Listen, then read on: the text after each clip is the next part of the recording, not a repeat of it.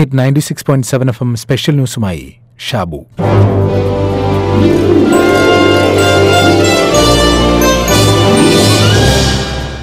The age of surveillance capitalism എന്ന പുസ്തകത്തിൽ സൊഷാൻ സുബോഫ് digital യുഗത്തിലെ corporate താൽപര്യങ്ങൾ വിവരിക്കുന്നുണ്ട്.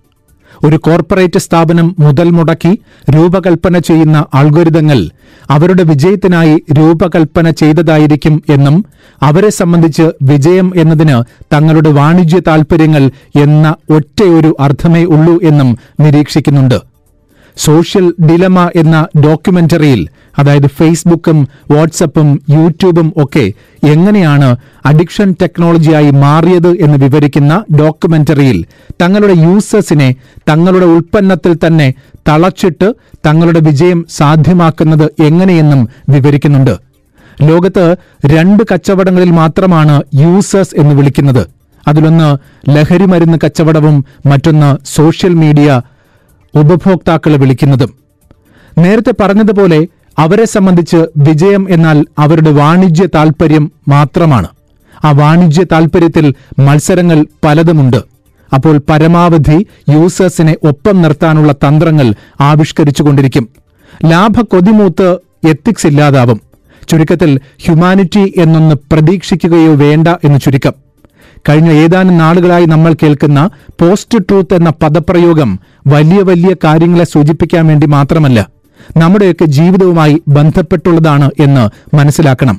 എന്നുവച്ചാൽ സത്യാനന്തര കാലത്തെ സമൂഹ മാധ്യമങ്ങൾ എന്നൊരു പ്രബന്ധം എഴുതാനുള്ള അനുഭവങ്ങൾ കഴിഞ്ഞ പത്തു വർഷത്തോളമായി ഫേസ്ബുക്കും മറ്റ് സോഷ്യൽ മീഡിയകളും ഉപയോഗിക്കുന്ന സാധാരണക്കാരായ എല്ലാ മനുഷ്യർക്കുമുണ്ടാകും സോഷ്യൽ ഡിലമ എന്ന ഡോക്യുമെന്ററിയെ വിശകലനം ചെയ്തുകൊണ്ട് ഡോക്ടർ പ്രിയ വർഗീസ് സമകാലിക മലയാളത്തിൽ എഴുതിയ ലേഖനത്തിൽ പറയുന്ന ഒരു വസ്തുതയുണ്ട്.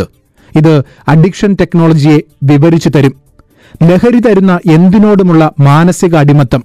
ചേരിതിരിഞ്ഞ് അന്യരെ അല്ലെങ്കിൽ അന്യനെ വെറുക്കാനുള്ള പ്രവണത? പൈങ്കിളിത്തം കലർന്ന ആത്മരതി? തീവ്രവാദം? ഗൂഢാലോചന? സിദ്ധാന്തങ്ങളിലും അന്ധവിശ്വാസങ്ങളിലും ആശ്രയിക്കുന്ന പ്രവണത തുടങ്ങി മനുഷ്യ മനസ്സിന്റെ ദൗർബല്യങ്ങളെ കൃത്യമായി മനസ്സിലാക്കി ഇതിലേതിലെങ്കിലും ഒരു വാരിക്കുഴിയിൽ നിങ്ങളെ വീഴ്ത്താൻ നിങ്ങളുടെ അഭിരുചികൾ നിങ്ങൾ നോക്കുന്ന ഫോട്ടോകൾ നിങ്ങൾ സന്ദർശിക്കുന്ന സൈറ്റുകൾ തുടങ്ങി നിങ്ങളെക്കുറിച്ച് നിങ്ങളുടെ അച്ഛനമ്മമാർക്കോ ജീവിത പങ്കാളിക്കോ പോലും അറിയാത്ത വിവരങ്ങളുടെ ശേഖരവുമായി കാത്തിരിക്കുന്നത് മനുഷ്യർ പോലുമല്ല നിർമ്മിത ബുദ്ധി അതായത് ആർട്ടിഫിഷ്യൽ ഇന്റലിജൻസ് ആണ്. ഏൽപ്പിച്ച കാര്യം കെറുകൃത്യമായി ഇന്നലത്തേതിനേക്കാൾ മികച്ച രീതിയിൽ ഇന്ന് ചെയ്തു തീർക്കുമത് ആയിരത്തി തൊള്ളായിരത്തി അറുപത് മുതൽക്കുള്ള കണക്കെടുത്താൽ മറ്റെല്ലാ മേഖലകളെക്കാളും ട്രില്യൺ മടങ്ങ് വളർച്ചയാണ് ഈ മേഖല കൈവരിച്ചിരിക്കുന്നത്. കാറിന്റെ വേഗം ആയിരത്തി തൊള്ളായിരത്തി അറുപതിനെ അപേക്ഷിച്ച് വെറും രണ്ടു മടങ്ങേ കൂടിയിട്ടുള്ളൂ എന്നുകൂടി ഓർക്കുക. ഇതുവഴി വിനിമയം ചെയ്യപ്പെടുന്നത് സത്യമാണെങ്കിലോ എന്ന പ്രതീക്ഷയ്ക്കും വലിയ അർത്ഥമുണ്ട് എന്ന് തോന്നുന്നില്ല. കാരണം സത്യം പലപ്പോഴും ബോറടിപ്പിക്കുന്നതാണ്. സത്യം എണീറ്റ് നടന്നു തുടങ്ങുമ്പോഴേക്കും നുണ ലോകസഞ്ചാരം കഴിഞ്ഞെത്തും എന്നാർക്കാണ് അറിയാത്തത്? ഭൂമി പരന്നതാണ് എന്ന് വിചാരിക്കുന്ന നൂറുപേരെയെങ്കിലും സമൂഹമാധ്യമ പ്ലാറ്റ്ഫോമിൽ നിങ്ങൾക്ക് കണ്ടെത്താം. ഈ നൂറു പേരുടെ എണ്ണം ആയിരമോ പതിനായിരമോ ആക്കാൻ നിർമ്മിത ബുദ്ധി ഉപയോഗിക്കുന്ന പ്ലാറ്റ്ഫോമുകൾക്ക് നിഷ്പ്രയാസം സാധിക്കും എന്ന വസ്തുതയാണ് ആശങ്കയുണ്ടാക്കുന്നത് ഈ അപകടം മനസ്സിലാക്കിയാണ് ഈ രംഗത്തെ വിദഗ്ധർ ഇത് ലോകത്ത് മാനവികതയുടെ തന്നെ അന്ത്യം കുറിക്കും എന്ന് പറയുന്നത്. അതായത് അവരുടെ സ്ക്രീനുകളിൽ നമ്മളെ തളച്ചിടാൻ മനഃശാസ്ത്രപരമായ സവിശേഷതകൾ ആഴത്തിൽ പഠിച്ച നിർമ്മിത ബുദ്ധികൾ രൂപപ്പെട്ടുകൊണ്ടിരിക്കുന്നു.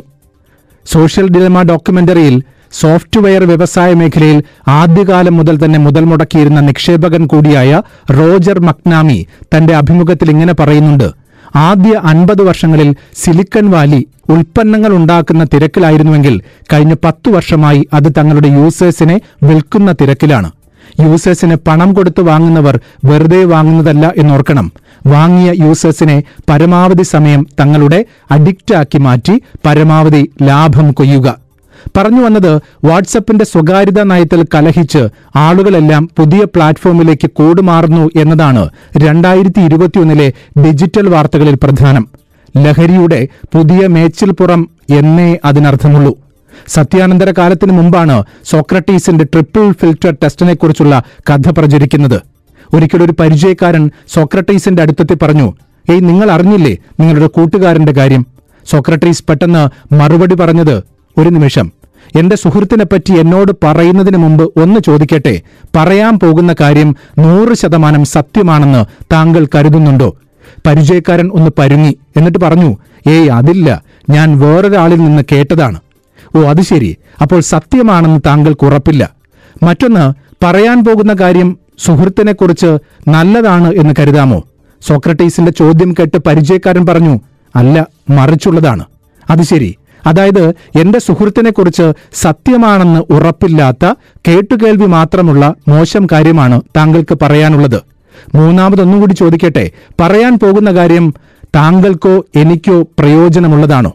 ഏയ് അല്ല എന്ന് പറഞ്ഞ് പരിചയക്കാരൻ പോകാൻ തിടുക്കം കാണിച്ചു. സോക്രട്ടീസ് പറഞ്ഞു നല്ലതുമല്ല ആർക്കും ഉപയോഗമുള്ളതുമല്ല. സത്യത്തിന്റെ കണിക പോലുമില്ല. പിന്നെന്തിനാണ് താങ്കളത് എന്നോട് പറയുന്നത്? ഇതാണ് ട്രിപ്പിൾ ഫിൽറ്റർ ടെസ്റ്റ്. സത്യാനന്തര കാലത്ത് ഇത് വെറും കഥ മാത്രമാണ്. ഒരു അരിപ്പയുമില്ലാതെ നുണ വന്നു നിറയുന്ന സോഷ്യൽ മീഡിയകളിൽ കണ്ണും നട്ടിരിക്കുമ്പോൾ സത്യം അതാർക്കു വേണം?